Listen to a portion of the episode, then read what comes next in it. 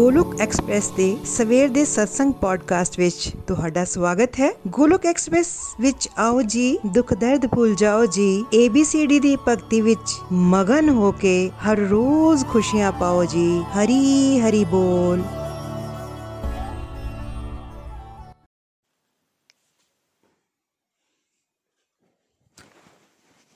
जय श्री कृष्णा चैतन्य प्रभु नित्यानंद श्री अद्वैत गदातर श्रीवासादि गौर भक्त वृंद।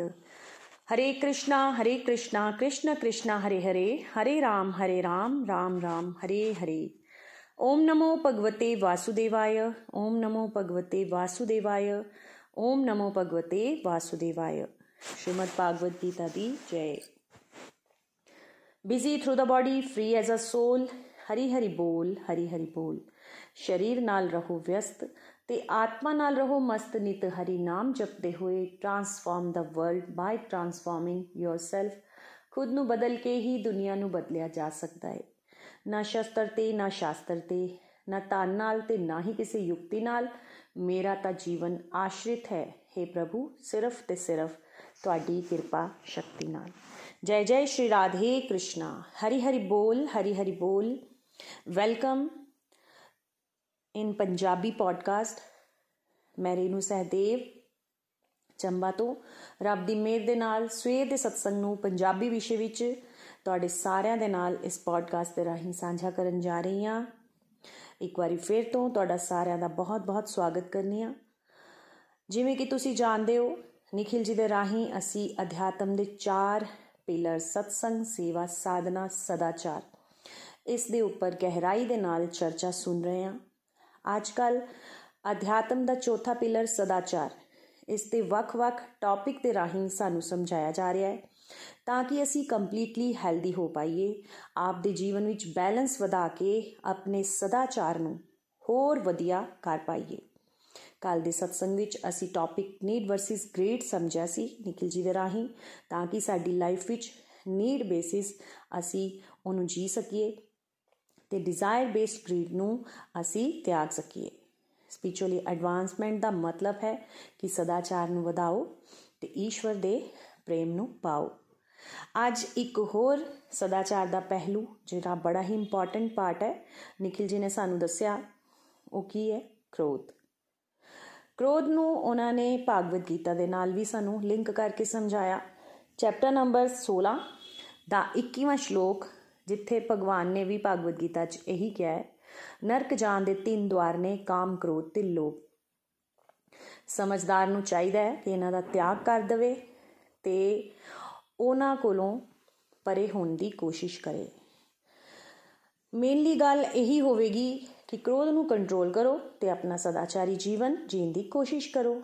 ਕ੍ਰੋਧ ਨਾਲ ਅਸੀਂ ਆਪਣਾ, ਦੂਜਿਆਂ ਦਾ ਤੇ ਪ੍ਰੋਫੈਸ਼ਨਲ ਰਿਸ਼ਤਿਆਂ ਦਾ ਵੀ ਨੁਕਸਾਨ ਕਰਦੇ ਹਾਂ।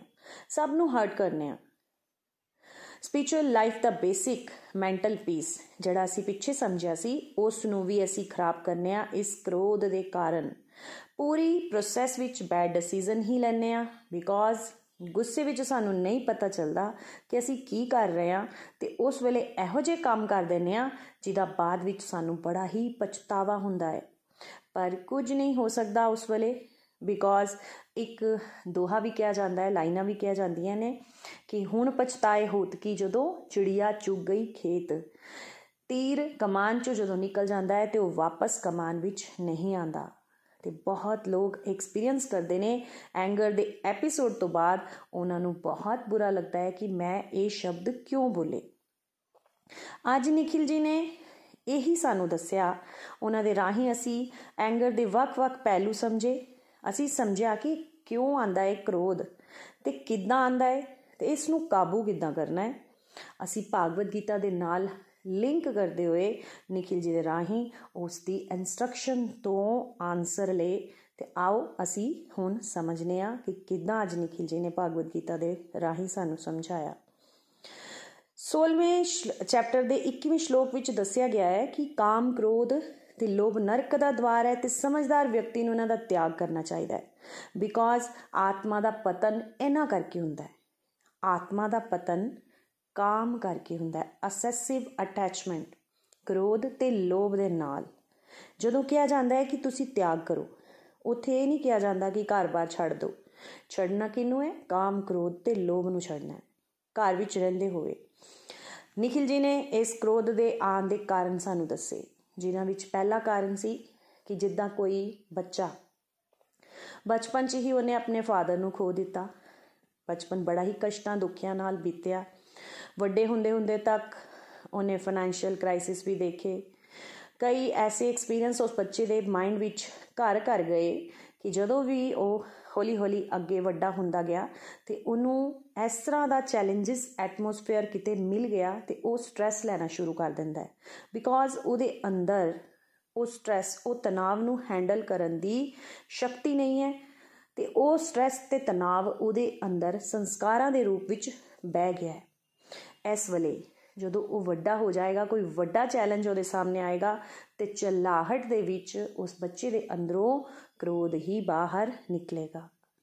ਸੈਕਿੰਡ ਕਾਰਨ ਨikhil ji ਨੇ ਸਾਨੂੰ ਦੱਸਿਆ ਮਾਡਲਿੰਗ ਬਚਪਨ ਵਿੱਚ ਬੱਚੇ ਮਾਪਿਓ ਨੂੰ ਕਾਪੀ ਕਰਦੇ ਨੇ, ਉਹ ਵੇਖਦੇ ਨੇ ਮਾਪਿਓ ਦਾ ਬਿਹੇਵੀਅਰ ਕਿਸ ਤਰ੍ਹਾਂ ਹੈ। ਆਪ ਦੇ ਨਾਲ ਇੱਕ ਦੂਜੇ ਦੇ ਨਾਲ ਉਹ ਗੱਲ ਮਨਾਉਣ ਵਾਸਤੇ ਕਿੱਦਾਂ ਕ੍ਰੋਧ ਕਰਦੇ ਨੇ, ਬੱਚੇ ਨੋਟਿਸ ਕਰਦੇ ਨੇ। ਜਦੋਂ ਉਹ ਸਕੂਲ ਜਾਂਦੇ ਆ ਤੇ ਉਹ ਵੇਖਦੇ ਆ ਕੁਝ ਵੱਡੇ ਬੱਚੇ ਆਪਣੀ ਗੱਲ ਮਨਾਉਣ ਵਾਸਤੇ ਛੋਟੇ ਬੱਚਿਆਂ ਤੇ ਨਾਲ ਕ੍ਰੋਧ ਨਾਲ ਗੱਲ ਕਰਦੇ ਨੇ। ਇਹ ਸੰਸਕਾਰ ਡਿਵੈਲਪ ਹੋਣਾ ਸ਼ੁਰੂ ਹੋ ਗਿਆ, ਕਿਤੇ ਨਾ ਕਿਤੇ ਸਬ ਕੌਨਸ਼ੀਅਸ ਮਾਈਂਡ ਵਿੱਚ ਇਹ ਬਹਿ ਜਾਂਦਾ ਹੈ। ਸਾਨੂੰ ਲੱਗਦਾ ਹੈ ਕਿ ਇਹ ਕਿਤੋਂ ਬਾਹਰੋਂ ਆਂਦਾ ਹੈ। ਨਹੀਂ, ਅਸੀਂ ਵੇਖਾ ਵੇਖੀ, ਦੂਜਿਆਂ ਕੋਲੋਂ ਵੇਖ ਵੇਖ ਕੇ ਇਹਨੂੰ ਸਿੱਖਨੇ ਆ ਪਰਮਾਤਮਾ ਵੀ ਸਾਨੂੰ ਇਹੀ ਸਮਝਾਉਣਾ ਚਾਹੁੰਦੇ ਕਿ ਇਹਦੇ ਕੋ ਦੂਰ ਰਵੋ। ਬੱਚਾ ਹੁਣ ਜਦੋਂ ਇਹੋ ਜਿਹੇ ਸੰਸਕਾਰ ਲਏਗਾ, ਘਰ ਤੋਂ ਵੀ ਸਕੂਲ ਤੋਂ ਵੀ, ਆਪਣੇ ਆਲੇ-ਦਾਲੇ ਦੇ ਮਾਹੌਲ ਤੋਂ ਵੀ, ਤੇ ਉਹਨੂੰ ਲੱਗੇਗਾ ਕਿ ਕ੍ਰੋਧੀ ਹੋਣਾ ਬਹੁਤ ਜ਼ਰੂਰੀ ਹੈ, ਕਿਉਂਕਿ ਕ੍ਰੋਧੀ ਬਣ ਕੇ ਹੀ ਫਾਇਦਾ ਮਿਲੇਗਾ। ਇਸ ਕਰਕੇ ਵੇਖਾ ਵੇਖੀ ਵੱਡਿਆਂ ਤੋਂ, ਬੱਚਿਆਂ ਤੋਂ ਉਹ ਵੀ ਕ੍ਰੋਧ ਕਰਨਾ ਸ਼ੁਰੂ ਕਰ ਦਿੰਦਾ ਹੈ। ਤੀਸਰਾ ਕਾਰਨ ਨikhil ji ਨੇ ਸਾਨੂੰ ਦੱਸਿਆ ਫੇਲਿਅਰ ਐਕਸਪੈਕਟੇਸ਼ਨਸ ਫੁੱਲਫਿਲ ਨਾ ਹੋਣ ਕਰਕੇ ਵੀ ਕ੍ਰੋਧ ਆਉਂਦਾ ਹੈ। ਇਨਸਾਨ ਦੇ ਬਹੁਤ ਸਾਰੇ ਗੋਲ ਹੈ, ਤੇ ਉਹ ਹਰ ਇੱਕ ਲਾਈਫ ਦਾ ਐਕਸਪੈਕਟ ਚ ਸਕਸੈਸ ਚਾਹੁੰਦਾ ਹੈ।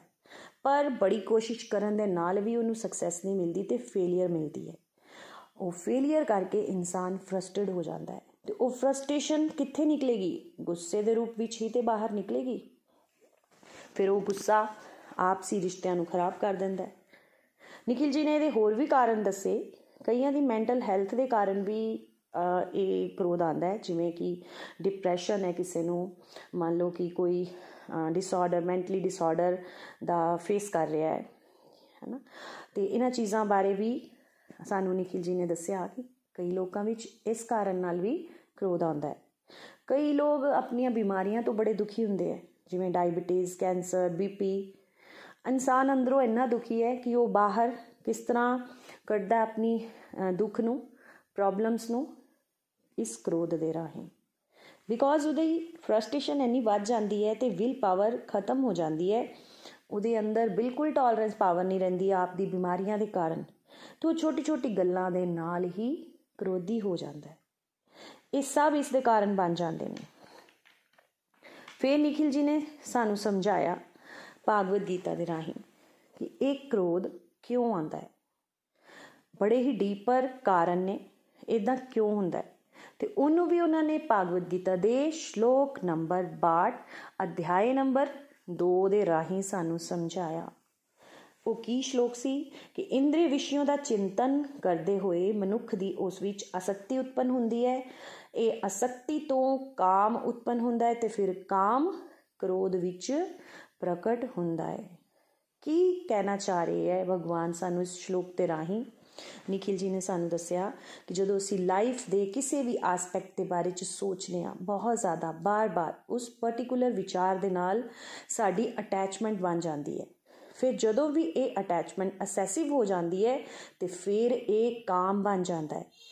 ਤੇ ਜੇਕਰ ਉਦਾਂ ਨਹੀਂ ਹੋਇਆ, ਜਿੱਦਾਂ ਅਸੀਂ ਸੋਚ ਰਹੇ ਆ ਜਿੱਦਾਂ ਅਸੀਂ ਚਾਹਨੇ ਆ ਉਸ ਵੇਲੇ ਇਨਸਾਨ ਦੇ ਜੀਵਨ ਵਿੱਚ ਕ੍ਰੋਧ ਆਂਦਾ ਹੈ। ਇਹਨੂੰ ਐਗਜ਼ਾਮਪਲ ਦੇ ਕੇ ਨikhil ji ਨੇ ਬੜਾ ਹੀ ਸਰਲ ਤਰੀਕੇ ਨਾਲ ਸਾਨੂੰ ਦੱਸਿਆ ਕਿ ਮੰਨ ਲਓ ਕੋਈ ਇੱਕ ਬੰਦਾ ਕਾਰ ਨੂੰ ਲੈ ਕੇ ਉਹਦੇ ਮਨ 'ਚ ਵਿਚਾਰ ਆਂਦਾ ਹੈ ਕਿ ਵੇਖਣ 'ਚ ਕੀ ਹੈ, ਉਹ ਇੰਟਰਨੈਟ ਤੇ ਕਾਰਾਂ ਨੂੰ ਵੇਖਣ, ਵੇਖ ਰਿਹਾ ਉਸ ਵੇਲੇ ਉਹਨੂੰ ਲੱਗਦਾ ਹੈ ਕਿ ਵੇਖਣ 'ਚ ਕੋਈ ਪੈਸਾ ਨਹੀਂ ਲੱਗਣਾ ਤੇ ਮੈਂ ਵੇਖ ਲੈਣਾ ਵਾ। ਇੰਟਰਨੈਟ ਤੇ ਵੱਖ-ਵੱਖ ਸੋਹਣੀਆਂ-ਸੋਹਣੀਆਂ ਕਾਰਾਂ ਵੇਖੀਆਂ, ਕਿਸੇ ਦਾ ਰੇਟ 2 ਲੱਖ, ਕਿਸੇ ਦਾ 5 ਲੱਖ, ਕਿਸੇ ਦਾ 50 ਲੱਖ। ਤੇ ਇੰਜ ਬਹੁਤ ਸਾਰੀਆਂ ਵਧੀਆ-ਵਧੀਆ ਫੀਚਰਸ ਵਾਲੀਆਂ ਕਾਰਾਂ। ਹੁਣ ਇਹ ਗੱਲਾਂ ਅੱਖਾਂ ਦੇ ਰਾਹੀਂ ਉਸਨੇ ਕਾਰ ਨੂੰ ਵੇਖਿਆ ਤੇ ਉਹ ਵਿਚਾਰ ਉਹਦੇ ਮਨ 'ਚ ਕਰ ਕਰ ਗਿਆ। ਉਸ ਦੇ ਮਨ ਵਿੱਚ ਕੀ ਵਿਚਾਰ ਆਣਾ ਸ਼ੁਰੂ ਹੋ ਗਿਆ? ਕਾਸ਼ ਇਹ ਕਾਰ ਮੇਰੇ ਕੋਲ ਹੋਵੇ। ਉਹਦੇ ਮਨ 'ਚ ਇਹ ਚੀਜ਼ ਨੂੰ ਪਾਣ ਦੀ ਚਾਹ ਆ ਗਈ, ਯਾਨੀ ਅਟੈਚਮੈਂਟ ਆ ਗਈ ਡਿਜ਼ਾਇਰ ਆ ਗਈ ਕਿ ਮੈਨੂੰ ਇਹ ਚੀਜ਼ ਚਾਹੀਦੀ ਹੈ। ਚਾਹਤ ਵਧੀ ਤੇ ਉਹ ਬਣ ਗਈ ਕਾਮ। ਫਿਰ ਉਹਨੇ ਉਮੀਦ ਲਾ ਲਈ ਕਿ ਭਾਵੇਂ ਮੈਂ ਸੈਕਿੰਡ ਹੈਂਡ ਹੀ ਲਵਾਂ, ਪਰ ਇਹਨੂੰ ਮੈਂ ਜ਼ਰੂਰ ਖਰੀਦਾਂਗਾ। ਉਹਦੇ ਵਾਸਤੇ ਭਾਵੇਂ ਮੈਨੂੰ ਜਿੰਨਾ ਮਰਜ਼ੀ ਐਕਸਟਰਾ ਵਰਕ ਵੀ ਕਰਨਾ ਪਵੇ, ਮਿਹਨਤ ਵੀ ਕਰਨੀ ਪਵੇ, ਮੈਂ ਕਰਾਂਗਾ। ਤਾਂ ਕਿ ਮੈਨੂੰ ਜਦੋਂ ਪ੍ਰਮੋਸ਼ਨ ਮਿਲ ਵੀ ਜਾਵੇ ਤੇ 5-10 ਲੱਖ ਰੁਪਇਆ ਪਾ ਕੇ ਮੈਂ ਇਸ ਕਾਰ ਨੂੰ ਲੈ ਕੇ ਆਪਣੀ ਇਸ ਡਿਜ਼ਾਇਰ ਨੂੰ ਜ਼ਰੂਰ ਫੁੱਲਫਿਲ ਕਰਾਂਗਾ। ਚਾਹ ਜਾਗ ਪਈ ਸੀ ਉਹਨੂੰ ਕਾਰ ਨੂੰ ਪਾਣ ਦੀ। ਫਿਰ ਉਹਨੇ ਐਕਸ਼ਨ ਪਲਾਨ ਵੀ ਬਣਾਏ। ਉਹਦੇ ਵਾਸਤੇ ਬਹੁਤ ਮਿਹਨਤ ਕਰਨੀ ਸ਼ੁਰੂ ਕਰ ਦਿੱਤੀ। ਐਦਾਂ ਹੀ ਚਲਦੇ ਚਲਦੇ ਇੱਕ ਦਿਨ ਉਹ ਘਰ ਗਿਆ ਤੇ ਉਹਦੀ ਵਾਈਫ ਉਹਨੂੰ ਦੱਸਦੀ ਹੈ ਕਿ ਬੱਚਿਆਂ ਦਾ ਸਕੂਲ ਚੰਗਾ ਨਹੀਂ ਹੈ। ਜਿੱਥੇ ਉਹਦੀ ਫਰੈਂਡ ਦੇ ਬੱਚੇ ਪੜ੍ਹਦੇ ਨੇ, ਉੱਥੇ ਪਾਣ ਦੀ ਉਹ ਸੋਚ ਰਹੀ ਹੈ। ਉਹ ਪ੍ਰਾਈਵੇਟ ਸਕੂਲ ਹੈ। ਹਸਬੰਡ ਨੇ ਪੁੱਛਿਆ ਕਿ ਉਸ ਸਕੂਲ ਦੀ ਫੀਸ ਕੀ ਹੈ? ਵਾਈਫ ਦੱਸਦੀ ਹੈ ਕਿ ਉਸ ਸਕੂਲ ਦੀ ਫੀਸ ਥੋੜੀ ਜ਼ਿਆਦਾ ਹੈ। ਮੰਨ ਲਵੋ ਪਿਛਲੇ ਸਕੂਲ ਵਿੱਚ ਸਾਲ ਦਾ 50000 ਰੁਪਏ ਲੱਗਦਾ ਸੀ। ਪਰ ਜਿਹੜੇ ਸਕੂਲ ਚੋਂ ਪਾਣ ਦੀ ਕੋਸ਼ਿਸ਼ ਕਰ ਰਹੀ ਹੈ, ਚਾਹ ਉਤਪਨ ਕਰ ਰਹੀ ਹੈ ਕਿ ਉਸ ਦੀ ਫੀਸ 2.5 ਤੋਂ 3 ਲੱਖ ਰੁਪਇਆ ਸਾਲਾਨਾ ਹੈ। ਜਿੱਦਾਂ ਹੀ ਹਸਬੰਡ ਨੇ ਸੁਨਿਆ, ਉਹਨੇ ਕੀ ਕੀਤਾ ਹੋਵੇਗਾ? ਸੋਚੋ, ਉਹਨੂੰ ਇੱਕਦਮ ਬਹੁਤ ਜ਼ਿਆਦਾ ਗੁੱਸਾ ਹੀ ਆਵੇਗਾ। ਉਹ ਬਿਨਾਂ ਸੋਚੇ ਸਮਝੇ ਕੁਝ ਵੀ ਬੋਲੀ ਜਾਏਗਾ। ਉਹ ਇਥੋਂ ਦਾ ਕਹਿ ਦੇਗਾ ਕਿ ਅਸੀਂ ਵੀ ਪੜ੍ਹੇ ਆ ਤੁਸੀਂ ਵੀ ਪੜ੍ਹੇ ਹੋ, ਅਸੀਂ ਸਰਕਾਰੀ ਸਕੂਲਾਂ 'ਚ ਪੜ੍ਹੇ ਆ ਫਿਰ ਵੀ ਅਸੀਂ ਸਕਸੈਸ ਆ ਅੱਜ ਕਮਾ ਰਹੇ ਆ ਇਹੋ ਜਿਹੀਆਂ ਕਈ ਐਟਸੈਕਟਰਾ ਐਟਸੈਕਟਰਾ ਗੱਲਾਂ ਉਹ ਕਰੇਗਾ। ਗੁੱਸਾ ਭੜਕ ਜਾਂਦਾ ਹੈ, ਬਹੁਤ ਜ਼ਿਆਦਾ। ਬਿਕੋਜ਼ ਉਹ ਇਹ ਸੋਚ ਰਿਹਾ ਹੈ ਕਿ ਮੈਨੂੰ ਇਹ ਗੱਲ ਚੰਗੀ ਨਹੀਂ ਲੱਗੀ। ਪਰ ਹੁਣ ਤੁਸੀਂ ਸਿਸਟਮੈਟਿਕਲੀ ਸਮਝੋ, ਜਿੱਦਾਂ ਕਿ ਨikhil ji ਨੇ ਸਾਨੂੰ ਸਮਝਾਇਆ ਕਿ ਇਦਾਂ ਹੋ ਕਿਉਂ ਰਿਹਾ ਸੀ? ਬਿਕੋਜ਼ ਉਹਨੂੰ ਗੁੱਸਾ ਇਸ ਕਰਕੇ ਆਇਆ ਕਿ ਮੈਂ ਤੇ ਮਿਹਨਤ ਕਰ ਰਿਹਾ ਸੀ ਆਪਣੀ ਡਿਜ਼ਾਇਰ ਨੂੰ ਫੁੱਲਫਿਲ ਕਰਨ ਵਾਸਤੇ ਤੇ ਇੱਥੇ ਕੋਈ ਹੋਰ ਹੀ ਵਿਪਰੀਤ ਇੱਛਾ ਆ ਗਈ। ਜਿਹੜਾ ਪਲਾਨ ਉਹਨੇ ਕਾਰ ਲੈਣ ਦਾ ਬਣਾਇਆ ਸੀ, ਉਸ ਦੇ ਸਾਹਮਣੇ ਵਾਈਫ ਨੇ ਦੂਜਾ ਪਲਾਨ ਰੱਖ ਦਿੱਤਾ। ਮਤਲਬ ਕਾਮ ਵਾਸਨਾ ਦੇ ਵਿਪਰੀਤ ਕੋਈ ਪਲਾਨ ਜਦੋਂ ਸਾਹਮਣੇ ਆਵੇਗਾ, ਉਸ ਵੇਲੇ ਇਨਸਾਨ ਨੂੰ ਗੁੱਸਾ ਆਵੇਗਾ ਹੀ ਆਵੇਗਾ। ਇਨਸਾਨ ਨੂੰ ਸਮਝ ਨਹੀਂ ਹੁੰਦੀ। ਉਹ ਬੜਾ ਕੁਝ ਬੋਲ ਜਾਂਦਾ ਹੈ ਤੇ ਰਿਸ਼ਤੇ ਵੀ ਖਰਾਬ ਕਰ ਲੈਂਦਾ ਹੈ। ਚੀਜ਼ਾਂ ਨੂੰ ਪਾਣ ਵਾਸਤੇ, ਆਪਣੀ ਚਾਹਤ ਨੂੰ ਪੂਰਾ ਕਰਨ ਵਾਸਤੇ ਓਵਰ ਥਿੰਕਿੰਗ ਵੀ ਕਰੇਗਾ ਤੇ ਨਾਲ ਹੀ ਦੂਜਿਆਂ ਨੂੰ ਵੀ ਹਰਟ ਕਰੇਗਾ। ਇੱਕ ਦੂਜੇ ਕੇਸ ਵਿੱਚ ਨikhil ji ਨੇ ਹੋਰ ਐਗਜ਼ਾਮਪਲ ਦਿੱਤਾ ਹਿਊਮਨ ਬਿਹੇਵੀਅਰ ਤੋਂ ਦੇ ਨਾਲ ਵੀ ਕਈਆਂ ਨੂੰ ਗੁੱਸਾ ਆਉਂਦਾ ਹੈ। ਹਿਊਮਨ ਬਿਹੇਵੀਅਰ ਦੇ ਨਾਲ ਵੀ ਕਿਸੇ ਨੂੰ ਅਟੈਚਮੈਂਟ ਹੋਣ ਦੇ ਕਰਕੇ ਗੁੱਸਾ ਆਣਾ ਸ਼ੁਰੂ ਹੋ ਜਾਂਦਾ ਹੈ। ਮੰਨ ਲਓ ਕੋਈ ਕੁੜੀ ਆਪਣੇ ਮਾਪਿਓ ਦੇ ਪਿਆਰ ਦੇ ਪ੍ਰਤੀ, ਉਹਨਾਂ ਦੇ ਵਰਤਾਵ ਦੇ ਪ੍ਰਤੀ ਬੜੀ ਇਨਸਪਾਇਰ ਹੈ ਤੇ ਉਹ ਫਿਲਮਾਂ 'ਚ ਵੀ ਦੇਖਦੀ ਹੈ ਹੀਰੋ ਹੀਰੋਇਨ ਕਿਨੇ ਪਿਆਰ ਨਾਲ ਰਹਿੰਦੇ ਹੈ। ਆਊਟ ਆਫ ਦ ਵੇ ਜਾ ਕੇ ਹੀਰੋ ਹੀਰੋਇਨ ਵਾਸਤੇ ਕਰਦਾ ਹੈ, ਕਦੀ ਗਿਫਟ ਲਿਆਣਾ ਕਦੀ ਉਹਨੂੰ ਘੁਮਾਣ ਲੈ ਕੇ ਜਾਣਾ ਮਹਿੰਗੀਆਂ ਮਹਿੰਗੀਆਂ ਚੀਜ਼ਾਂ ਲਿਆ ਕੇ ਦੇਣੀਆਂ ਲਵਿੰਗ ਰੋਮਾਂਟਿਕ ਗੱਲਾਂ ਕਰਨੀਆਂ। ਉਹਦੇ ਮਨ ਦੇ ਵਿੱਚ ਵੀ ਇਹ ਡ੍ਰੀਮ ਵਰਲਡ ਬਣ ਗਿਆ ਕਿ ਕਾਸ਼ ਜਦੋਂ ਮੇਰਾ ਵਿਆਹ ਹੋਵੇ ਤੇ ਮੇਰਾ ਵੀ ਪਤੀ ਇਹੋ ਜਿਹਾ ਹੀ ਹੋਵੇ। ਪਰ ਜਦੋਂ ਵਿਆਹ ਹੋਇਆ ਮਿਡਲ ਕਲਾਸ ਐਵਰੇਜ ਫੈਮਿਲੀ 'ਚ ਪਤੀ ਜੌਬ ਕਰਦਾ ਹੈ, ਸਵੇਰੇ 9 ਵਜੇ ਜਾਂਦਾ ਹੈ ਤੇ ਰਾਤੀ 7 ਵਜੇ ਘਰ ਆਉਂਦਾ ਹੈ। 6 ਦਿਨ ਹਫ਼ਤੇ 'ਚ ਇਸ ਤਰ੍ਹਾਂ ਹੀ ਚੱਲਦਾ ਹੈ। 7ਵੇਂ ਦਿਨ ਉਹਨੂੰ ਲੱਗਦਾ ਹੈ ਕਿ ਸੰਡੇ ਹੈ ਤੇ ਮੇਰਾ ਆਰਾਮ ਦਾ ਦਿਨ ਹੈ ਤੇ ਅੱਜ ਮੈਂ ਰਾਜ ਕੇ ਟੀਵੀ ਦੇਖਾਂਗਾ। ਬੰਦਾ ਬਹੁਤ ਚੰਗਾ ਹੈ ਬਟ ਰੋਮਾਂਟਿਕ ਗੱਲਾਂ ਕਰਨਾ ਜਾਂ ਆਪਣੀ ਫੀਲਿੰਗਸ ਨੂੰ ਐਕਸਪ੍ਰੈਸ ਕਰਨਾ ਉਹਨੂੰ ਨਹੀਂ ਆਂਦਾ ਹੁਣ ਵੇਖੋ ਉਸ ਦੀ ਵਾਈਫ ਦੀ ਸੋਚ ਇਹਦੇ ਤੋਂ ਬਿਲਕੁਲ ਵਿਪਰੀਤ। ਉਹਨੇ ਤੇ ਕੀ ਸੋਚਿਆ ਸੀ ਕਿ ਮੇਰਾ ਪਤੀ ਕਿਹੋ ਜਿਹਾ ਹੋਏਗਾ? ਇਹੋ ਜੀ ਸੋਚ, ਇਹੋ ਜੀ ਸਿਚੁਏਸ਼ਨ ਦੇ ਕਾਰਨ ਹੁਣ ਵਾਈਫ ਨੂੰ ਗੁੱਸਾ ਆਣਾ ਸ਼ੁਰੂ ਹੋ ਜਾਂਦਾ ਹੈ। ਉਹਨੂੰ ਕਿਸੇ ਨਾ ਕਿਸੇ ਪੁਆਇੰਟ ਤੇ ਗੁੱਸਾ ਆਂਦਾ ਹੈ। ਪਤੀ ਨੂੰ ਸਮਝ ਨਹੀਂ ਆਂਦਾ ਕਿ ਇਹ ਕਿਉਂ ਹੋ ਰਿਹਾ ਹੈ, ਕਿਉਂ ਉਹ ਮੇਰੇ ਨਾਲ ਗੁੱਸਾ ਕਰਦੀ ਹੈ। ਪਤੀ ਵੀ ਕਈ ਵਾਰ ਗੁੱਸੇ ਵਿੱਚ ਬੋਲ ਦਿੰਦਾ ਹੈ ਕਿ ਮੈਂ 6 ਦਿਨ ਕੰਮ ਕਰਨਾ, ਇੱਕ ਦਿਨ ਤੇ ਮੇਰੇ ਕੋਲ ਹੁੰਦਾ ਆਪਣੇ ਵਾਸਤੇ ਤੇ ਉਹ ਵੀ ਮੈਂ ਘਰ ਬੈ ਕੇ ਰੈਸਟ ਨਹੀਂ ਕਰ ਸਕਦਾ। ਤੂੰ ਬੇਮਤਲਬ ਦਾ ਗੁੱਸਾ ਕਰਨੀ ਹੈ। ਉਹਨੂੰ ਵੀ ਆਪਣੀ ਵਾਈਫ ਦੇ ਗੁੱਸੇ ਦਾ ਐਗਜ਼ੈਕਟ ਕਾਰਨ ਨਹੀਂ ਪਤਾ। ਪਰ ਹੁਣ ਫੇਰ ਉਹੀ ਗੱਲ ਆ ਜਾਂਦੀ ਹੈ ਅਸੀਂ ਸਮਝ ਰਹੇ ਹਾਂ ਇੱਥੇ ਕਿ ਉਹਦੇ ਗੁੱਸੇ ਦਾ ਕਾਰਨ ਕੀ ਸੀ ਬਿਕੋਜ਼ ਉਸਨੇ ਵਿਚਾਰਾਂ ਦੇ ਰਾਹੀਂ ਆਪਣੇ ਭਾਵੀ ਪਤੀ ਦੇ ਲਈ ਅਟੈਚਮੈਂਟ ਬਣਾ ਦਿੱਤੀ ਸੀ ਕਿ ਮੈਨੂੰ ਰੋਮਾਂਟਿਕ ਫੀਲਿੰਗਸ ਐਕਸਪ੍ਰੈਸ ਕਰਨ ਵਾਲਾ, ਕੁਮਾਨ ਫਿਰਾਨ ਵਾਲਾ ਹਸਬੰਡ ਚਾਹੀਦਾ ਸੀ। ਪਰ ਇਹ ਮੈਨੂੰ ਕਿਹੋ ਜਿਹਾ ਮਿਲ ਗਿਆ? ਹੁਣ ਉਹਨੂੰ ਗੁੱਸਾ ਜ਼ਿਆਦਾ ਆਣਾ ਸ਼ੁਰੂ ਹੋ ਜਾਂਦਾ ਹੈ। ਗੱਲ ਗੱਲ ਤੇ ਉਹ ਗੁੱਸਾ ਕਰਦੀ ਹੈ। ਡਾਇਰੈਕਟ ਆਪਣੀ ਫੀਲਿੰਗਸ ਉਹਦੇ ਸਾਹਮਣੇ ਉਹਨੂੰ ਦੱਸ ਵੀ ਨਹੀਂ ਸਕਦੀ ਕਿ ਉਹ ਇਹ ਚਾਹੁੰਦੀ ਸੀ ਉਹਨੂੰ ਆਪ ਨੂੰ ਵੀ ਇਹ ਸਮਝ ਨਹੀਂ ਹੁੰਦੀ ਕਿ ਮੇਰੇ ਨਾਲ ਇਹ ਹੁੰਦਾ ਕਿਉਂ ਪਿਆ ਬਿਕੋਜ਼ ਬਚਪਨ ਦੇ ਵਿਚਾਰਾਂ ਨਾਲ ਉਸ ਦੀ ਅਟੈਚਮੈਂਟ ਸੀ, ਪਰ ਅਸੈਸਿਵ ਸੋਚ ਹੁਣ ਉਹਦਾ ਕਾਮ ਬਣ ਗਿਆ ਸੀ। ਜਦੋਂ ਕਾਮ ਆ ਗਿਆ ਤੇ ਫਿਰ ਉਹਦਾ ਕ੍ਰੋਧ ਐਂਟਰੀ ਉਹਦੇ ਜੀਵਨ ਵਿੱਚ ਕਰੇਗਾ ਹੀ ਕਰੇਗਾ। ਤੇ ਦੋਨਾਂ ਐਗਜ਼ਾਮਪਲਸ ਦਾ ਕਰੈਕਟ ਸਹੀ ਨਿਕਲਦਾ ਹੈ ਕਿ ਗੁੱਸੇ ਦਾ ਕਾਰਨ ਅਟੈਚਮੈਂਟ ਹੈ। ਇਹਨੂੰ ਇਸ ਤਰ੍ਹਾਂ ਸਮਝੋ ਕਿ ਇਹਨਾਂ ਦੀ ਮਾਂ ਹੈ। ਗੁੱਸੇ ਦੀ ਤੇ ਲੋਭ ਦੀ ਮਾਂ ਕੌਣ ਹੈ? ਇਹ ਕਾਮ। ਜੜ ਯਾਨੀ ਕਿ ਬੀਜ। ਬੀਜ ਹੋਵੇਗਾ ਤਾਂ ਵੀ ਤੇ ਇਹ ਗੁੱਸਾ ਤੇ ਇਹ ਲੋਭ ਆਂਦਾ ਹੈ। ਇਸ ਕਨਸੈਪਟ ਨੂੰ ਅਸੀਂ ਪਕੜਨਾ ਹੈ ਤੇ ਅਸੀਂ ਇਸ ਨੂੰ ਸਮਝ ਕੇ ਡਿਸਟਰੋਏ ਕਰਨਾ ਹੈ। ਜਿਵੇਂ ਕਿ ਅਰਜੁਨ ਨੇ ਵੀ ਪ੍ਰਭੂ ਕੋਲੋਂ ਅਧਿਆਇ 3 ਦੇ 36ਵੇਂ ਸ਼ਲੋਕ 'ਚ ਪੁੱਛਿਆ ਸੀ ਕਿ ਪ੍ਰਭੂ ਨਾ ਚਾਹੁੰਦੇ ਹੋਏ ਵੀ ਇਨਸਾਨ ਗਲਤ ਕਰ ਦਿੰਦਾ ਹੈ। ਬਾਅਦ ਵਿੱਚ ਉਹਨੂੰ ਬੜਾ ਪਛਤਾਵਾ ਆਉਂਦਾ ਹੈ। ਐਦਾਂ ਕਿਉਂ ਹੁੰਦਾ ਹੈ? ਸਾਨੂੰ ਵੀ ਕਦੇ ਨਾ ਕਦੀ ਐਦਾਂ ਜ਼ਰੂਰ ਲੱਗਦਾ ਹੋਵੇਗਾ। ਇਸ ਦਾ ਕਾਰਨ ਵੀ ਕੀ ਹੁੰਦਾ ਹੈ? ਕਿ ਅੰਦਰੋਂ ਕੋਈ ਫੋਰਸ ਆਂਦੀ ਹੈ, ਜਿਹੜੀ ਧੱਕਾ ਲਗਾਉਂਦੀ ਹੈ ਇਨਸਾਨ ਨੂੰ ਕਿ ਉਹ ਨਾ ਚਾਹੁੰਦੇ ਹੋਏ ਵੀ ਉਹ ਕੰਮ ਕਰ ਦਿੰਦਾ ਹੈ, ਜਿਹਦਾ ਉਹਨੂੰ ਬਾਅਦ ਵਿੱਚ ਬੜਾ ਪਛਤਾਵਾ ਆਂਦਾ ਹੈ। ਉਹਦਾ ਇੱਕ ਐਗਜ਼ਾਮਪਲ ਗੁੱਸਾ ਵੀ ਹੈ। ਗੁੱਸਾ ਬਾਅਦ ਵਿੱਚ ਬੜਾ ਹੀ ਇਨਸਾਨ ਨੂੰ ਪਛਤਾਵਾ ਦੱਸਦਾ ਹੈ ਕਿ ਮੈਂ ਇਹ ਕੀ ਕਰ ਦਿੱਤਾ। ਪਰ ਉਹਨੂੰ ਪਤਾ ਨਹੀਂ ਚੱਲਦਾ, ਕਿਉਂਕਿ ਅੰਦਰੋਂ ਕੋਈ ਉਹਨੂੰ ਫੋਰਸ ਧੱਕਾ ਦੇ ਰਹੀ ਹੁੰਦੀ ਹੈ। ਉਹ ਫੋਰਸ ਕੀ ਹੈ? ਉਹਨੂੰ ਜਾਣਨਾ ਬਹੁਤ ਜ਼ਰੂਰੀ ਹੈ। ਜਿਵੇਂ ਇੱਕ ਬੰਦਾ, ਮੰਨ ਲਓ, ਉਹ ਆਪ ਦੀ ਵਾਈਫ ਨੂੰ ਬੜਾ ਹੀ ਪ੍ਰੋਮਿਸ ਕਰ ਰਿਹਾ ਹੈ ਕਿ ਮੈਂ ਸਿਗਰਟ ਛੱਡ ਦਵਾਂਗਾ। ਅੱਜ ਤੋਂ ਬਾਅਦ ਮੈਂ ਸਿਗਰਟ ਨਹੀਂ ਪੀਵਾਂਗਾ। ਪਰ ਜਿੱਦਾਂ ਹੀ ਉਹ ਆਪਣੇ ਦੋਸਤਾਂ ਵਿੱਚ ਗਿਆ, ਸਮੋਸਾ, ਚਾਹ ਖਾਂਦੇ ਪੀਂਦੇ ਉਸ ਦੇ ਦੋਸਤ ਨੇ ਸਿਗਰਟ ਜਲਾਈ ਤੇ ਉਸ ਬੰਦੇ ਨੇ ਵੀ ਸਿਗਰਟ ਫੜੀ ਤੇ ਸਿਗਰਟ ਪੀ ਲਈ। ਬਾਅਦ ਵਿੱਚ ਉਹਨੂੰ ਬੜਾ ਪਛਤਾਵਾ ਹੋਇਆ ਕਿ ਮੈਂ ਤਾਂ ਆਪਣੀ ਵਾਈਫ ਨੂੰ ਪ੍ਰੋਮਿਸ ਕੀਤਾ ਸੀ ਕਿ ਮੈਂ ਸਿਗਰਟ ਨਹੀਂ ਪੀਵਾਂਗਾ ਇਹ ਕਿਉਂ ਹੋਇਆ? ਇਹਦੇ ਹੀ ਆਨਸਰ ਵਿੱਚ ਭਾਗਵਤ ਗੀਤਾ ਦੇ ਰਾਹੀਂ ਭਗਵਾਨ ਨੇ ਅਰਜੁਨ ਨੂੰ ਸਮਝਾਇਆ ਸਾਡੇ ਵਾਸਤੇ। ਕੀ ਸੀ ਉਹ? 3.37ਵੇਂ ਸ਼ਲੋਕ ਦੇ ਵਿੱਚ ਸ਼੍ਰੀ ਭਗਵਾਨ ਨੇ ਕਿਹਾ ਕਿ ਇਹਦਾ ਕਾਰਨ ਕੀ ਹੈ? ਰਜੋਗੁਣ ਤੋਂ ਉਤਪਨ ਕਾਮ। ਯਾਨੀ ਕਿ ਕਾਰਨ ਫਿਰ ਕਾਮ ਹੀ ਆਂਦਾ ਹੈ। ਅਲਟੀਮੇਟਲੀ ਅਸੀਂ ਸਾਰੇ ਸੰਸਾਰ ਵਿੱਚ ਆਏ ਆ ਬਿਕੋਜ਼ ਅਸੀਂ ਸਾਰੇ ਰਾਜਾ ਬੰਨਣਾ ਚਾਹੁੰਦੇ ਸੀ, ਭੋਗ ਵਿਲਾਸ ਵਿੱਚ ਖੋਣਾ ਚਾਹੁੰਦੇ ਸੀ। ਸਮਝ ਲਓ ਮੋਟਾ-ਮੋਟਾ ਕਿ ਅਸੀਂ ਭਗਵਾਨ ਨੂੰ ਪਿੱਠ ਵਿਖਾਈ ਤੇ ਇਸ ਸੰਸਾਰ ਵਿੱਚ ਆ ਗਏ। ਰਾਜਸਿਕ ਗੁਣ ਵਿੱਚ ਆ ਕੇ ਅਸੀਂ ਸੰਸਾਰਿਕ ਸੁੱਖਾਂ ਦੇ ਪਿੱਛੇ ਭੱਜਦੇ ਰਹੇ ਕਿ ਸਾਨੂੰ ਇਹ ਵੀ ਮਿਲੇ, ਸਾਨੂੰ ਉਹ ਵੀ ਮਿਲੇ। ਬਾਕੀਆਂ ਤੋਂ ਅਸੀਂ ਬੈਟਰ ਪ੍ਰੂਵ ਕਰ ਪਾਈਏ। ਆਤਮਾ ਕਿਦੇ ਚ ਫਸ ਗਈ? ਰਜੋ ਗੁਣ ਦੇ ਪ੍ਰਭਾਵ ਵਿੱਚ ਆ ਗਈ ਤੇ ਫਿਰ ਉਤਪਨ ਕੀ ਹੋਇਆ? ਕਾਮ। ਟਰੂ ਸੈਂਸ ਵਿੱਚ ਸੋਲ ਦਾ ਪ੍ਰਭੂ ਦੇ ਨਾਲ ਪ੍ਰੇਮ ਹੈ, ਪਰ ਜਦੋਂ ਅਸੀਂ ਸੰਸਾਰ ਵਿੱਚ ਆਨੇ ਆ ਤੇ ਅਸੀਂ ਕੀ ਕਰਨੇ ਆ ਰੱਬ ਵੱਲ ਆਪਣੀ ਪੀਠ ਕਰ ਦਿੰਨੇ ਆ ਤੇ ਉਹ ਪ੍ਰਭੂ ਦਾ ਪ੍ਰੇਮ ਕੀ ਬਣ ਜਾਂਦਾ ਹੈ? ਉਹ ਸਾਡੇ ਕੋਲੋਂ ਪਰੇ ਹੋ ਜਾਂਦਾ ਹੈ। ਮਨ ਨੂੰ ਐਡੀਸ਼ਨ ਚਾਹੀਦੀ ਹੁੰਦੀ ਹੈ।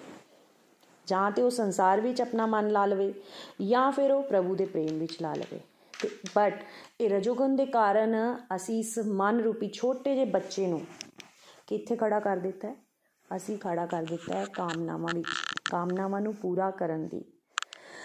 ਅਹੀ ਇਹ ਵੀ ਗੱਲ ਸਮਝਣੀ ਹੈ ਕਿ ਇਹ ਮਨ ਰੂਪੀ ਬੱਚਾ ਇੱਕ ਕੋਨੇ ਵਿੱਚ ਹਰ ਵੇਲੇ ਖੜਾ ਵੀ ਨਹੀਂ ਰਹਿ ਸਕਦਾ। ਐਦਾਂ ਵੀ ਨਹੀਂ ਹੋ ਸਕਦਾ ਕਿ ਮਨ ਦੀ ਡਿਜ਼ਾਇਰਸ ਕਦੀ ਰੁਕ ਜਾਣ, ਕਦੀ ਨਹੀਂ ਰੁਕਣੀਆਂ। ਪਰ ਸਾਨੂੰ ਇਹ ਸਮਝਣਾ ਹੈ ਕਿ ਜੇ ਸਾਡੇ ਮਨ ਮੁਤਾਬਿਕ ਸਭ ਕੁਝ ਹੁੰਦਾ ਰਿਹਾ, ਹਰ ਇੱਕ ਡਿਜ਼ਾਇਰ ਪੂਰੀ ਹੁੰਦੀ ਰਹੀ, ਤੇ ਸਾਡੀ ਅਟੈਚਮੈਂਟ ਸੰਸਾਰ ਨਾਲ ਹੋਰ ਜ਼ਿਆਦਾ ਨਹੀਂ ਵੱਧ ਜਾਏਗੀ। ਸਾਨੂੰ ਇਹ ਸਮਝਣਾ ਹੋਵੇਗਾ। ਰੂਟ ਕਾਜ਼ ਹੈ ਇਹ ਅਧਿਆਤਮਿਕ ਦ੍ਰਿਸ਼ਟੀ ਦੇ ਨਾਲ। ਜੇ ਸਮਝੋ ਕਿ ਸਾਡੇ ਮਨ ਮੁਤਾਬਿਕ ਕੁਝ ਨਹੀਂ ਹੋ ਰਿਹਾ, ਤੇ ਇਹ ਸਾਡੇ ਲਈ ਚੰਗਾ ਹੈ। ਸੰਸਾਰ ਨਾਲ ਅਟੈਚਮੈਂਟ ਜੇ ਅਸੀਂ ਕਰਾਂਗੇ, ਤੇ ਅਸੀਂ ਲਾਲਚੀ ਵੀ ਹੋ ਜਾਵਾਂਗੇ। ਕ੍ਰੋਧੀ ਵੀ ਰਵਾਂਗੇ ਤੇ ਮਨ ਮੁਤਾਬਿਕ ਚੀਜ਼ਾਂ ਪਾ ਕੇ ਅਸੀਂ ਥੋੜੀ ਦੇਰ ਵਾਸਤੇ ਖੁਸ਼ ਹੋ ਜਾਵਾਂਗੇ, ਪਰ ਪਰਮਾਤਮਾ ਕੋਲੋਂ ਦੂਰ ਹੁੰਦੇ ਜਾਵਾਂਗੇ। ਇਸ ਕਰਕੇ ਸਾਨੂੰ ਇਹ ਗੱਲ ਦੀ ਕਲੈਰਿਟੀ ਹੋਣਾ ਬਹੁਤ ਜ਼ਰੂਰੀ ਹੈ। ਪ੍ਰਭੂ ਨੇ ਸਿਰਫ ਇਹ ਨਹੀਂ ਸਾਨੂੰ ਕਿਹਾ ਕਿ ਕ੍ਰੋਧ ਨਾਲ ਹੀ ਪਤਨ ਹੁੰਦਾ ਹੈ। ਉਹਨਾਂ ਨੇ ਸਾਨੂੰ ਇਹ ਕਿਹਾ ਹੈ ਕਿ ਲੋਭ ਨਾਲ ਵੀ ਪਤਨ ਹੁੰਦਾ ਹੈ। ਜੇ ਸਾਡੇ ਕੋਲ ਅਧਿਆਤਮਿਕ ਗਿਆਨ ਨਹੀਂ ਹੋਏਗਾ ਤੇ ਅਸੀਂ ਸਮਝ ਨਹੀਂ ਪਾਵਾਂਗੇ ਕਿ ਲਾਲਚ ਨਾਲ ਵੀ ਸਾਡੀ ਆਤਮਾ ਦਾ ਪਤਨ ਹੋ ਰਿਹਾ ਹੈ। ਤੇ ਦੂਜੀ ਗੱਲ ਇਹ ਵੀ ਸਮਝਣੀ ਹੈ ਕਿ ਅਸੀਂ ਹੋਰ ਲਾਲਚੀ ਹੁੰਦੇ ਜਾਂਦੇ ਆ ਸਾਡੀਆਂ ਕੁਝ ਚੀਜ਼ਾਂ ਸਾਡੇ ਮਨ ਮੁਤਾਬਿਕ ਨਾ ਹੋਣ, ਅਸੀਂ ਫਿਰ ਪਰੇਸ਼ਾਨ ਹੋ ਜਾਂਦੇ ਆ ਹੁਣ ਅਸੀਂ ਸਮਝਣਾ ਹੈ ਇਸ ਅਧਿਆਤਮਿਕ ਗਿਆਨ ਨੂੰ ਲੈ ਕੇ ਕਿ ਪਰਮਾਤਮਾ ਨੇ ਜੇ ਸਾਡੇ ਮਨ ਮੁਤਾਬਿਕ ਚਾਰ ਵਾਰੀ ਕੋਸ਼ਿਸ਼ ਕਰਨ ਦੇ ਬਾਵਜੂਦ ਵੀ ਕੁਝ ਗੱਲਾਂ ਨਹੀਂ ਫੁੱਲਫਿਲ ਕੀਤੀਆਂ, ਤੇ ਇਹ ਵੀ ਸਾਡੇ ਉੱਪਰ ਬਹੁਤ ਕਿਰਪਾ ਹੈ। ਕਈ ਵਾਰੀ ਬਹੁਤ ਪ੍ਰੈਸ਼ਰ ਲੈ ਕੇ ਵੀ ਅਸੀਂ ਮਨ ਦੀਆਂ ਗੱਲਾਂ ਨੂੰ ਪੂਰੀਆਂ ਕਰਨ ਦੀ ਕੋਸ਼ਿਸ਼ ਕਰਨੇ ਆ। ਉਹਦੇ ਵਿੱਚ ਵੀ ਸਾਨੂੰ ਬੜਾ ਗੁੱਸਾ ਆਉਂਦਾ ਹੈ। ਪਤਾ ਨਹੀਂ ਲੱਗਦਾ ਸਾਡਾ ਮਨ ਕਿਉਂ ਸ਼ਾਂਤ ਹੋ ਗਿਆ, ਨਾਪ ਸ਼ਾਨਾਪ ਬੋਲਨੇ ਆ, ਬਦਲੇ ਦੀ ਭਾਵਨਾ ਆ ਜਾਂਦੀ ਹੈ। ਇਹ ਸਭ ਚੀਜ਼ਾਂ ਨਾਲ ਸਾਡਾ ਪਤਾ ਨਹੀਂ ਹੋ ਰਿਹਾ ਹੈ। ਕਾਰਨ ਪਿੱਛੇ ਕੀ ਹੈ ਕਿ ਅਸੀਂ ਆਪਣੇ ਮਨ ਮੁਤਾਬਿਕ ਆਪਣੀ ਲਾਈਫ ਨੂੰ ਜੀਣਾ ਚਾਹੁੰਦੇ ਆ। ਸਾਨੂੰ ਕਾਮ ਨੂੰ ਫੜਨਾ ਨਹੀਂ ਹੈ, ਇਹ ਸਾਨੂੰ ਸੰਸਾਰ ਵਿੱਚ ਹੋਰ ਫਸਾਏਗਾ। ਆਤਮਾ ਦਾ ਪਤਨ ਹੁੰਦਾ ਜਾਏਗਾ। ਫਿਰ ਸੋਚਣਾ ਪਵੇਗਾ ਕਿ ਸਾਨੂੰ ਕੀ ਕਰਨਾ ਚਾਹੀਦਾ ਹੈ। ਨikhil ji ਨੇ ਸਾਨੂੰ ਸੋਲੂਸ਼ਨ ਵੀ ਦੱਸੇ। ਸਪਿਰਚੁਅਲ ਸੋਲੂਸ਼ਨ ਦਵਾਲ ਜਾਂਦੇ ਹੋਏ ਰੈਗੂਲਰ ਸਤਸੰਗ ਸੇਵਾ ਸਾਧਨਾ ਕਰਕੇ ਸਦਾਚਾਰ ਨੂੰ ਜਗਾਣਾ ਇਹ ਦਿਵਯ ਰਸਤਾ ਹੈ। ਰੈਗੂਲਰ ਡਿਵੋਸ਼ਨ ਨੂੰ ਪ੍ਰਾਇੋਰਟੀ ਬਣਾਓ। ਬਿਕੋਜ਼ ਸਾਡਾ ਮਨ ਤੇ ਸੰਸਾਰ ਵਿੱਚ, ਕਾਮ ਵਿੱਚ ਫਸਿਆ ਹੋਇਆ ਹੈ। ਜੇ ਅਸੀਂ ਰੱਬ ਦੇ ਨਾਲ ਆਪ ਦੀ ਮੋੜੀ ਹੋਈ ਪਿੱਠ ਨੂੰ ਦੁਬਾਰਾ ਤੋਂ ਉਹਨਾਂ ਦੇ ਸਨਮੁਖ ਜਾਣਾ ਹੈ ਤੇ ਸਾਨੂੰ ਇਹ ਰੈਗੂਲਰ ਕਰਨਾ ਹੋਵੇਗਾ। ਡਿਵੋਸ਼ਨ ਨੂੰ ਪ੍ਰਾਇੋਰਟੀ ਮੰਨਣਾ ਹੋਵੇਗਾ। ਨਹੀਂ ਤੇ ਇਸ ਸੰਸਾਰ ਵਿੱਚ ਹੀ ਫਸੇ ਰਵਾਂਗੇ। ਜਦੋਂ ਸਾਡੇ ਪ੍ਰਭੂ ਦੇ ਨਾਲ ਸਾਡਾ, ਸਾਡੀ ਆਤਮਾ ਦਾ ਪ੍ਰੇਮ ਜਾਗਰਿਤ ਹੋਏਗਾ, ਵਾਸਤਵਿਕ ਸਥਿਤੀ ਸਾਨੂੰ ਪਤਾ ਚੱਲੇਗੀ, ਤਾਂ ਹੀ ਅਸੀਂ ਉਹਨਾਂ ਤੱਕ ਪੁੱਜ ਪਾਵਾਂਗੇ। ਤੇ ਅਸੀਂ ਉੱਥੇ ਪੁੱਜਣਾ ਕਿਦਾਂ ਹੈ? ਸਪਿਰਚੁਅਲ ਪ੍ਰੈਕਟਿਸਿਸ ਨੂੰ ਹੌਲੀ-ਹੌਲੀ ਸਾਡੇ ਅੰਦਰ ਵਧਾ ਕੇ। ਤੇ ਇਹ ਹੌਲੀ-ਹੌਲੀ ਹੋਰ ਕੀ ਕਰੇਗਾ? ਸਾਡੇ ਅੰਦਰ ਦੀ ਕਾਮ ਵਾਸਨਾ ਨੂੰ ਮਾਰੇਗਾ। ਇਹਨੂੰ ਵੀ ਨikhil ji ਨੇ ਭਾਗਵਤ ਗੀਤਾ ਦੇ ਸ਼ਲੋਕ ਰਾਹੀਂ ਹੀ ਸਾਨੂੰ ਦੱਸਿਆ। ਚੈਪਟਰ ਨੰਬਰ 3 ਦੇ ਸ਼ਲੋਕ ਨੰਬਰ 43 ਤੋਂ। ਬੜਾ ਹੀ ਪਿਆਰਾ ਐਕਸ਼ਨ ਪਲਾਨ ਭਗਵਾਨ ਨੇ ਆਪਣੇ ਬੱਚਿਆਂ ਦੇ ਵਾਸਤੇ ਦੱਸਿਆ ਹੈ ਕਿ ਅਰਜੁਨ ਭੌਤਿਕ ਇੰਦਰੀਆਂ, ਮਨ, ਬੁੱਧੀ ਇਹਨਾਂ ਨੂੰ ਆਪਣੇ ਆਪ ਕੋਲੋਂ ਪਰੇ ਮੰਨੋ। ਮਨ ਨੂੰ ਸਾਵਧਾਨ ਕਰੋ। ਕ੍ਰਿਸ਼ਨ ਭਾਵਨਾ ਅੰਮ੍ਰਿਤ 'ਚ ਸਥਿਰ ਕਰਕੇ ਅਧਿਆਤਮਿਕ ਸ਼ਕਤੀ ਨਾਲ ਇਸ ਕਾਮ ਰੂਪੀ ਦੁਰਜਾ ਸ਼ਤਰੂ ਨੂੰ ਜਿੱਤੋ। ਬਹੁਤ ਪਿਆਰਾ ਤਰੀਕਾ ਹੈ ਭਗਵਦ ਗੀਤਾ ਦੇ ਰਾਹੀਂ। ਸਾਨੂੰ ਸਭ ਤੋਂ ਪਹਿਲੇ ਆਪਣੇ ਆਪ ਨੂੰ ਆਤਮਾ ਮੰਨਣਾ ਹੈ। ਸਾਨੂੰ ਇਹ ਨਹੀਂ ਮੰਨਣਾ ਕਿ ਨਾ ਤੇ ਅਸੀਂ ਮਨ ਨਾ ਬੁੱਧੀਆਂ ਤੇ ਨਾ ਹੀ ਇੰਦਰੀਆਂ। ਮੈਂ ਇੱਕ ਪਿਓਰ ਆਤਮਾ। ਇਹ ਅਸੀਂ ਤਾਂ ਹੀ ਸਮਝ ਪਾਵਾਂਗੇ ਜੇ ਅਸੀਂ ਰੈਗੂਲਰ ਸਤਸੰਗ ਸੇਵਾ ਸਾਧਨਾ ਰੂਪੀ ਇੰਜੈਕਸ਼ਨ ਰੋਜ਼ ਲਵਾਂਗੇ। ਫਿਰ ਮਨ ਸਾਡਾ ਹੌਲੀ ਹੌਲੀ ਸਥਿਰ ਹੋਣਾ ਸ਼ੁਰੂ ਹੋਏਗਾ। ਲੰਬੇ ਸਮੇਂ ਦੀ ਪ੍ਰੈਕਟਿਸ ਦੇ ਨਾਲ, ਅਭਿਆਸ ਦੇ ਨਾਲ ਅਸੀਂ ਸਟਰੋਂਗਲੀ ਪਾਵਰਫੁਲ ਹੋ ਜਾਵਾਂਗੇ। ਫਿਰ ਬੜੀ ਆਸਾਨੀ ਨਾਲ ਅਸੀਂ ਆਪਣੇ ਅੰਦਰ ਦੀ ਅਟੈਚਮੈਂਟ ਨੂੰ ਪਛਾਣ ਕੇ ਉਹਨੂੰ ਦੂਰ ਕਰ ਪਾਵਾਂਗੇ। ਬੜਾ ਪਿਆਰਾ ਐਗਜ਼ਾਮਪਲ ਨikhil ji ਨੇ ਇੱਥੇ ਵੀ ਲਿੱਤਾ ਕਿ ਆਤਮਾ ਕਮਜ਼ੋਰ ਬੱਚਾ ਹੈ ਤੇ ਮਨ ਬਣ ਗਿਆ ਪਹਿਲਵਾਨ ਬੱਚਾ। ਦੋਨਾਂ ਦੀ ਲੜਾਈ ਹੋਵੇਗੀ ਤੇ ਜਿੱਤੇਗਾ ਕੌਣ?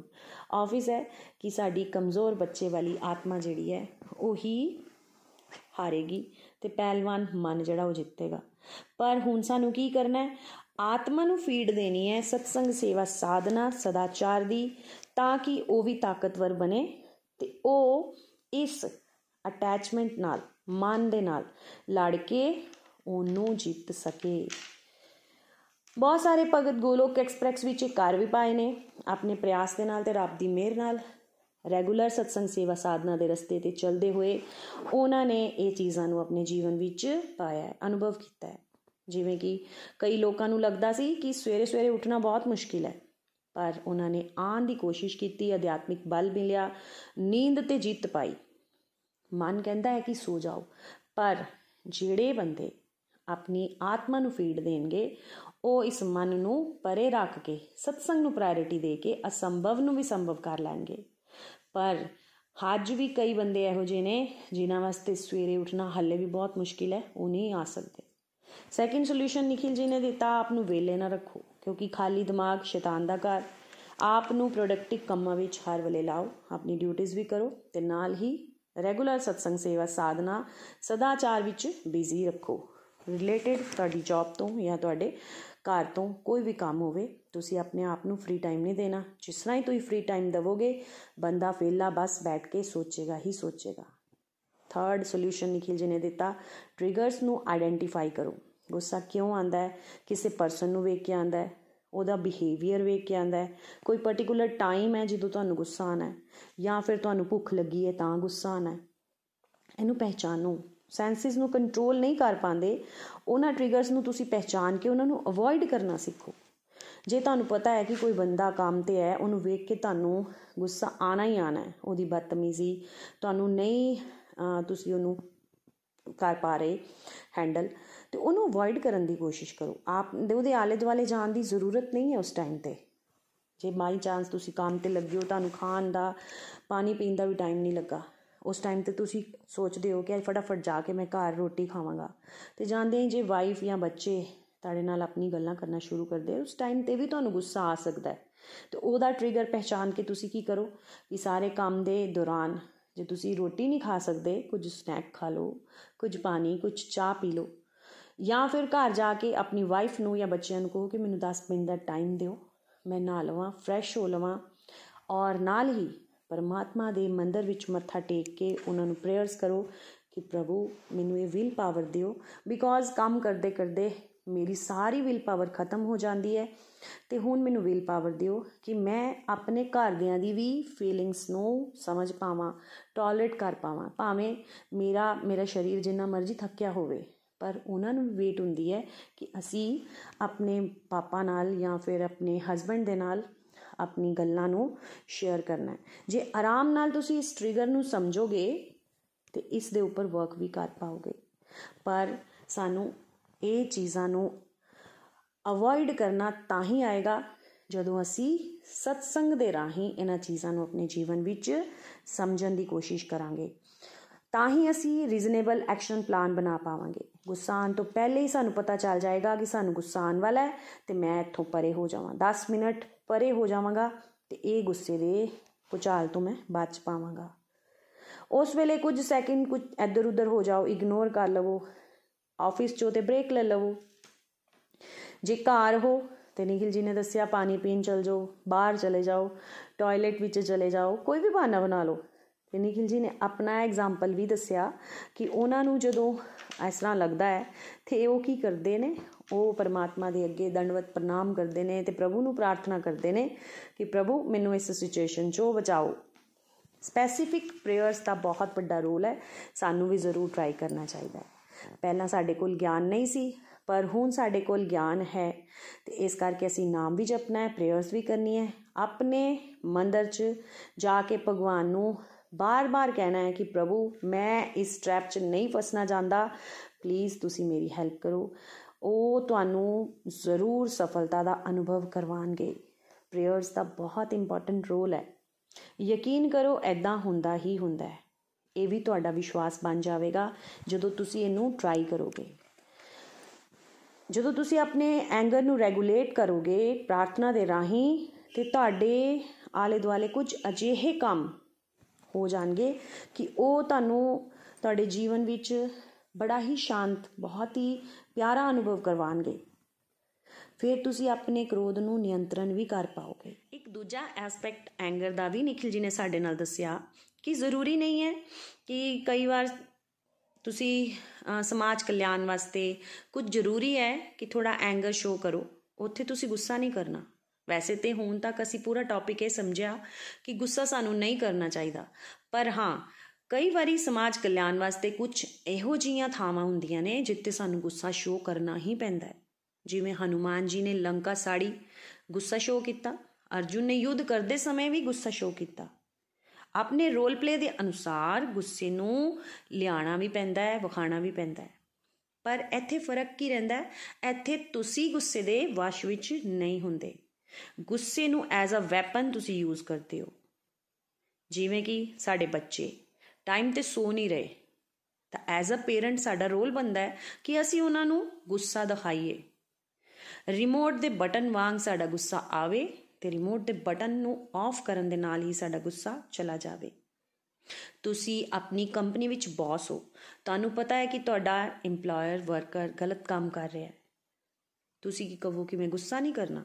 ਉੱਥੇ ਤੁਹਾਨੂੰ ਗੁੱਸਾ ਕਰਨਾ ਪਵੇਗਾ। ਉੱਥੇ ਤੁਸੀਂ ਸਮਾਈਲ ਨਹੀਂ ਕਰ ਸਕਦੇ। ਸਟ੍ਰਿਕਟਲੀ ਉਸ ਨੂੰ ਸਮਝਾਉਣਾ ਪਵੇਗਾ ਗੁੱਸਾ ਕਰਕੇ, ਤਾਂ ਕਿ ਉਹ ਸੁਧਰੇ। ਜਿਵੇਂ ਕਿ ਸਾਡੇ ਰਾਮ ਜੀ, ਉਹਨਾਂ ਨੇ ਵੀ ਗੁੱਸਾ ਵਿਖਾਇਆ। ਉਹ 3 ਦਿਨਾਂ ਤੱਕ ਸਮੁੰਦਰ ਦੀ ਵੇਟ ਕਰਦੇ ਰਹੇ ਕਿ ਮੈਨੂੰ ਲੰਕਾ ਜਾਣ ਵਾਸਤੇ ਸਮੁੰਦਰ ਰਸਤਾ ਦੇ ਦੇਵੇ। ਪਰ ਸਮੁੰਦਰ ਨਹੀਂ ਨੇ, ਉਹਨੇ ਨਹੀਂ ਸੁਨਿਆ ਤੀਸਰੇ ਦਿਨ ਰਾਮ ਜੀ ਨੇ ਧਨੁਸ਼ਮਾਨ ਚੁੱਕ ਕੇ ਗੁੱਸਾ ਵਿਖਾਇਆ ਤੇ ਸਮੁੰਦਰ ਨੇ ਆ ਕੇ ਰਾਹ ਵੀ ਦੱਸਿਆ ਤੇ ਨਾਲ ਹੀ ਉਹਨਾਂ ਨੂੰ ਸਹੀ ਤਰੀਕਾ ਦੱਸਿਆ ਕਿ ਨਲ ਨੀਲ ਨਾਮਕ ਹੈਗੇ ਨੇ ਦੋ।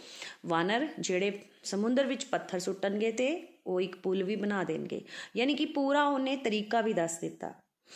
ਰਾਈਟ ਐਪਲੀਕੇਸ਼ਨ ਐਂਗਰ ਦੀ ਅਸੀਂ ਤਾਂ ਹੀ ਕਰ ਪਾਵਾਂਗੇ ਜਦੋਂ ਸੈਂਸ ਕੰਟਰੋਲ ਵਿੱਚ ਹੋਵੇਗਾ। ਤੇ ਸੈਂਸ ਕੰਟਰੋਲ ਕਿੱਦਾਂ ਆਏਗਾ ਸਾਡੇ ਜੀਵਨ 'ਚ? ਜਦੋਂ ਅਸੀਂ ਸਪਿਰਚੁਅਲੀ ਐਡਵਾਂਸਮੈਂਟ ਦੇ ਰਸਤੇ 'ਚ ਚੱਲਣ ਦੀ ਕੋਸ਼ਿਸ਼ ਕਰਾਂਗੇ ਰੈਗੂਲਰ ਸਤਸੰਗ ਸੇਵਾ ਸਾਧਨਾ, ਸਦਾਚਾਰ ਤੇ ਫੋਕਸ ਕਰਾਂਗੇ।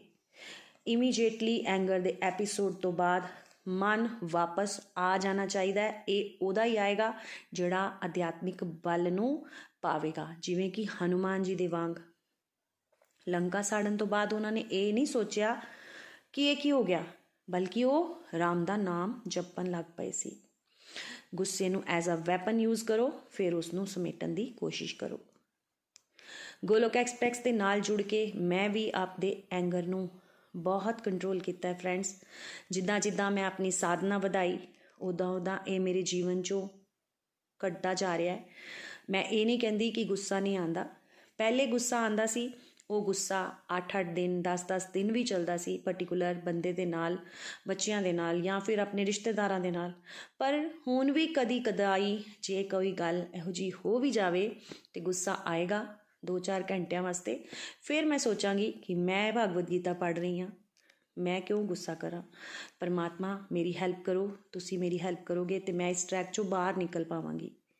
ਕਈ ਥਾਵਾਂ ਇਹੋ ਜੀਆਂ ਹੁੰਦੀਆਂ ਨੇ ਕਿ ਸਾਹਮਣੇ ਵੇਖ ਕੇ ਬੰਦਾ ਸਮਝ ਜਾਂਦਾ ਹੈ ਕਿ ਹੁਣ ਮੈਨੂੰ ਗੁੱਸਾ ਆਏਗਾ ਹੀ ਆਏਗਾ। ਜਿਵੇਂ ਕੰਮ ਵਾਲੀਆਂ, ਤੁਹਾਨੂੰ ਪਤਾ ਹੈ ਕਿ ਉਹ ਕਿਸ ਤਰ੍ਹਾਂ ਦਾ ਕੰਮ ਕਰਦੀਆਂ ਨੇ। ਪਰ ਮੈਂ ਉਹਨਾਂ ਨੂੰ ਅਵੋਇਡ ਕਰਨਾ ਸਟਾਰਟ ਕਰ ਦਿੱਤਾ। ਜਿੱਦਾਂ ਜਿੱਦਾਂ ਅਧਿਆਤਮਿਕ ਬਲ ਵੱਧਦਾ ਜਾਂਦਾ ਹੈ ਉਦਾਂ ਉਦਾਂ ਸਾਡੇ ਜੀਵਨ ਤੋਂ ਇਹ ਗੁੱਸਾ ਵੀ ਛੂਮੰਤਰ ਹੁੰਦਾ ਜਾਵੇਗਾ। ਪਰ ਫ਼ਰਕ ਇਹੀ ਹੈ, ਜਦੋਂ ਤੱਕ ਗਿਆਨ ਨਹੀਂ ਹੋਵੇਗਾ, ਅਸੀਂ ਇਹਨੂੰ ਪਛਾਣਾਂਗੇ ਨਹੀਂ ਤੇ ਆਪ ਦੇ ਜੀਵਨ 'ਚ ਇਹਨੂੰ ਬਾਹਰ ਕੱਢਣ ਦੀ ਕੋਸ਼ਿਸ਼ ਨਹੀਂ ਕਰਾਂਗੇ। ਇਸ ਕਰਕੇ ਮੈਂ ਸਾਰਿਆਂ ਨੂੰ ਇਹੀ ਕਵਾਂਗੀ ਕਿ ਇਹਨੂੰ ਸਮਝੋ, ਆਪਣੇ ਜੀਵਨ 'ਚ ਉਤਾਰੋ, ਤਾਂ ਸੀ, ਤਾਂ ਹੀ ਤੁਸੀਂ ਸਦਾਚਾਰ ਦੇ ਇਸ ਇੰਪੋਰਟੈਂਟ ਅੰਗ ਨੂੰ ਨਿਖਾਰ ਕੇ ਲਿਆ ਸਕਦੇ ਹੋ। श्रीमद् भागवत गीता दी जय शिला प्रभुपाद दी जय गौर निताई दी जय हरे कृष्णा हरे कृष्णा कृष्णा कृष्णा हरे हरे हरे राम हरे राम राम राम हरे हरे ਗੋਲੋਕ ਐਕਸਪ੍ਰੈਸ ਦੇ ਨਾਲ ਜੁੜਨ ਲਈ ਤੁਸੀਂ ਸਾਡੇ ਈਮੇਲ ਐਡਰੈਸ info@golokexpress.org ਦੇ ਰਾਹੀਂ ਸੰਪਰਕ ਕਰ ਸਕਦੇ ਹੋ ਜਾਂ ਸਾਡੇ WhatsApp ਜਾਂ Telegram ਨੰਬਰ 7018026821 ਨਾਲ ਵੀ ਜੁੜ ਸਕਦੇ ਹੋ, ਤੁਸੀਂ ਸਾਡੇ ਨਾਲ Facebook ਪੇਜ ਜਾਂ YouTube ਚੈਨਲ ਦੇ ਰਾਹੀਂ ਵੀ ਜੁੜ ਸਕਦੇ ਹੋ। ਹਰੀ ਹਰੀ ਬੋਲ।